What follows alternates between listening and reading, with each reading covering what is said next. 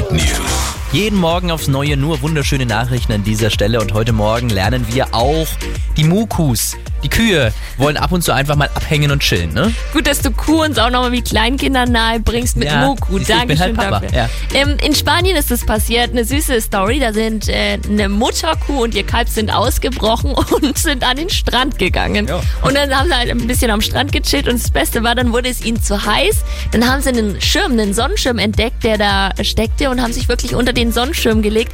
Und alle Leute haben das gefeiert. Die Leute, die eigentlich unter den Schirm gehören, haben auch gesagt, ja komm, die Kühe sollen da chillen und es war recht entspannt. Ich find's ein bisschen süß, also auch wie du dann so gesagt hast, auch dass die Mutterkuh mit ihrem Kalb losgezogen ist an den Strand, stelle ich mir dann so vor, dass die beiden dann gesungen haben, so pack die Badehose bis ihr ein, nimm mein kleines Schwesterlein und dann ja, ungefähr so ist es gelaufen. Hier ist Energy, guten Morgen.